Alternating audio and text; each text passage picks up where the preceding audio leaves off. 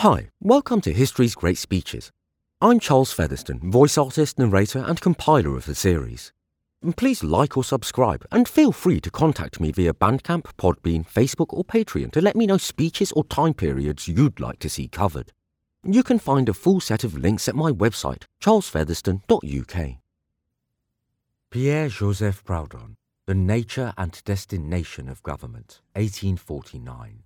There must, says Holy Scripture, be factions, for there must be heresies. Terrible! There must, writes Bossuet in profound adoration, without daring to search for the reason behind this there must. A little reflection has revealed to us the principles and the significance of factions. The point is to know their goal and their end. All men are equal and free, Society, by nature and destination, is thus autonomous, one might say ungovernable.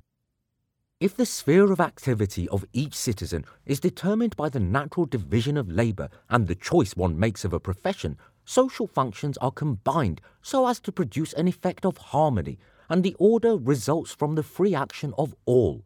There is no government. Whosoever lays a hand on me in order to govern me is a usurper and a tyrant. I declare him my enemy. But social physiology does not at first contain this egalitarian organization. The idea of providence, among the first to appear in society, is repugnant to it. Equality happens to us by a succession of tyrannies and governments, in which freedom is continually in a struggle with absolutism, like Israel with Jehovah. Equality is thus born for us continually out of inequality. Freedom's father is government.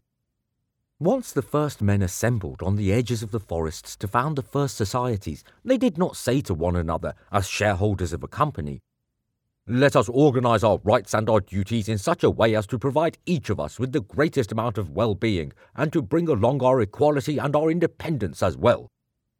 So much reason was beyond the grasp of the first men, and in contradiction with the theory of those preaching revelation the language we used was quite different.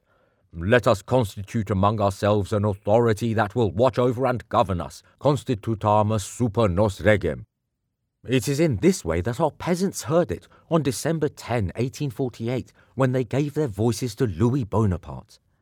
The voice of the people is the voice of power, while waiting for it to become the voice of liberty.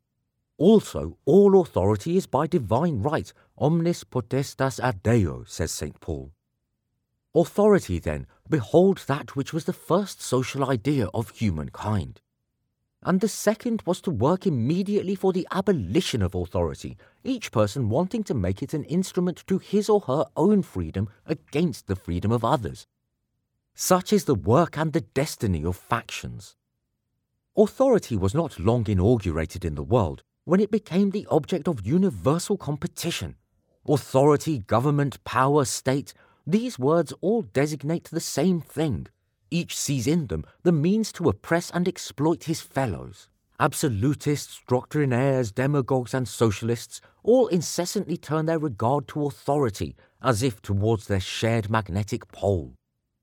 From this comes the aphorism of the radical faction, which the doctrinaires and absolutists assuredly would not disavow.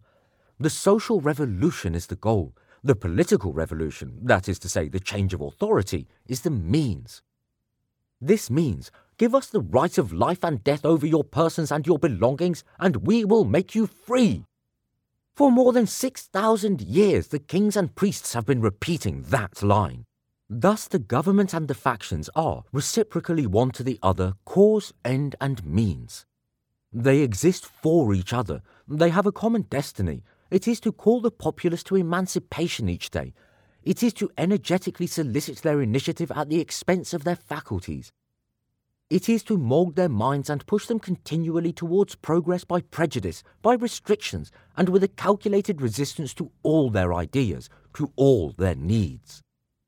You will not do this, you will abstain from that. The government, no matter which faction reigns, has never known how to say anything else.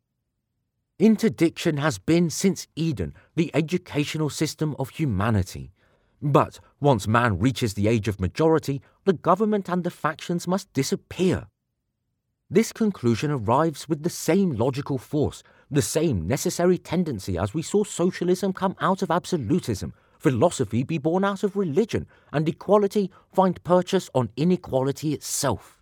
When, by philosophical analysis, one wants to take account of authority, of its principle, its forms, its effects, one recognizes quickly enough that the constitution of authority, spiritually and temporally, is nothing other than a preliminary organism, in essence parasitic and corruptible, incapable of producing anything by itself but tyranny and misery, whatever form it takes, whatever ideas it represents. Philosophy affirms in consequence that, Contrary to faith, the constitution of authority over the people is but a transitional establishment. That power, not being a conclusion of science, but a product of spontaneity, disintegrates as soon as it is discussed. That, far from strengthening and growing with time, as suppose the rival factions that besiege it, it must be reduced indefinitely and be absorbed into the organization of industry. In consequence, it must not be placed on, but under society. And, turning the aphorism of the radicals on its head, it concludes The political revolution, the abolition of authority among men, is the goal, the social revolution is the means. It is for this reason, adds the philosopher, that all factions, without exception, as much as they affect power, are variations of absolutism, and that there will not be freedom for citizens, order for societies, unity among workers, until the renunciation of authority has replaced the political catechism of faith in authority. No more factions, no more authority, absolute freedom for man and citizen. In three phrases, I have made my political and social profession of faith. It is in this spirit of governmental negation that one day I spoke thus to a man who, though he was of rare intelligence, had the weakness of wanting to be a minister. Conspire with us for the demolition of the government. Make yourself a revolutionary for the transformation of Europe and the world, and remain a journalist. Representant du Peuple, June 5, 1848. He replied, There are two ways of being a revolutionary. From above, which is to say, the revolution by initiative, by intelligence, by progress, by ideas. From below, which is to say, the revolution by insurrection, by force, by desperation, by throwing cobblestones. I was and still am a revolutionary from above. I have never been, I will never be a revolutionary from below. Do not count on me to ever conspire for the demolition of any government. My spirit would refuse. It is open to but one thought improve the government. Brécy, June 6, 1848. There is in this distinction, from above, from below, much rattling and very little truth. Monsieur de Girardin, in expressing himself thus, thought he was saying something as new as it was profound. He has only reproduced the eternal illusion of demagogues who, thinking that they were advancing revolutions with the help of those in power, have only ever managed to push them back. Let us examine Monsieur de Girardin's thought more closely. It pleases this ingenious publicist to call a revolution by initiative, intelligence, progress, and ideas a revolution from above. It pleases him to call a revolution by insurrection and despair a revolution from below. It is precisely the opposite which is true. From above, in the thought of the author that I cite, is evidently the power. From below means the people. On one side, the action of the government, on the other, the initiative of the masses. What is at issue, then, is which of these two initiatives, that of the government and that of the people, is more intelligent, more progressive, more peaceful. But the revolution from above is inevitably, I will say the reason why later, a revolution by the capricious pleasure of the prince, by the arbitrariness of the minister, by the tentative groping of an assembly, by the violence of a club. It is revolution by dictatorship and despotism. Louis XIV, Napoleon, Charles X practiced it thus. So Mr. Guizot, Louis Blanc, Leon Faucher want it. The whites, the blues, the reds, they are all in agreement on this point. The revolution by the initiative of the masses is a revolution by concerted citizens, by an experience of workers, by the diffusion of enlightenment, a revolution by freedom. Condorcet, Turgot, Robespierre sought the revolution from below, real democracy. One of the men who revolutionized the most and who governed the least was Saint Louis. France at the time of Saint Louis made herself what she is, like a grapevine grows its buds, she produced her lords and her vassals. When the king published his famous rules, he was nothing but the recorder of the public wills. Socialism has given in completely to the illusion of radicalism. The divine Plato over 2,000 years ago is a sobering example. Saint Simon, Fourier, Owen, Cabet, Louis Blanc, all partisans of the organisation of work by the state, by capital, by any authority, call for, like my Monsieur de Girardin, the revolution from above. Instead of teaching the people how to organise themselves, to appeal to their experience and their reason, they demand power from them. In what way do they differ from the despots? They are also utopian, like all despots. The latter cannot last, the former cannot take root. The implication is that the government can never be revolutionary, and for the very simple reason that it is government. Only society, the mass of the people penetrated by intelligence, can revolutionize itself because only it can rationally deploy its spontaneity, analyze its situation, explain the mystery of its destiny and its origin, change its faith and its philosophy. Because it alone, ultimately, is capable of struggling against its author to produce its fruit. Governments are the scourges of God, established to discipline the world, and you want them to destroy themselves, to create freedom, to make revolutions. It cannot be that way. All revolutions from the coronation of the first king to the declaration of the rights of man were accomplished by the spontaneity of the people. Governments have always impeded, always suppressed, always struck with force, never have they revolutionized anything. Their role is not to bring about movement, but to hold it back. Even if they were to have the revolutionary science, social science, to which they are averse, they could not apply it, they would not have the right. It would first be necessary to disseminate their science among the people so that they could obtain the consent of the citizens. To expect this is to misunderstand the nature of authority and power. The facts come to confirm the theory here. The nations which are most free are those where the power has the least initiative, where its role is the most restrained. Let us cite only the United States of America, Switzerland, England, Holland. On the contrary, the most subjugated nations are those where the power is the best organized and the strongest we can witness. And yet we complain ceaselessly about not being governed. We demand always a stronger power, always stronger. Long ago, the Church said, speaking like a tender mother, everything for the people, but everything by the priests. The monarchy came after the Church. Everything for the people, but everything by the prince. The doctrinaires. Everything for the people, but everything by the bourgeoisie.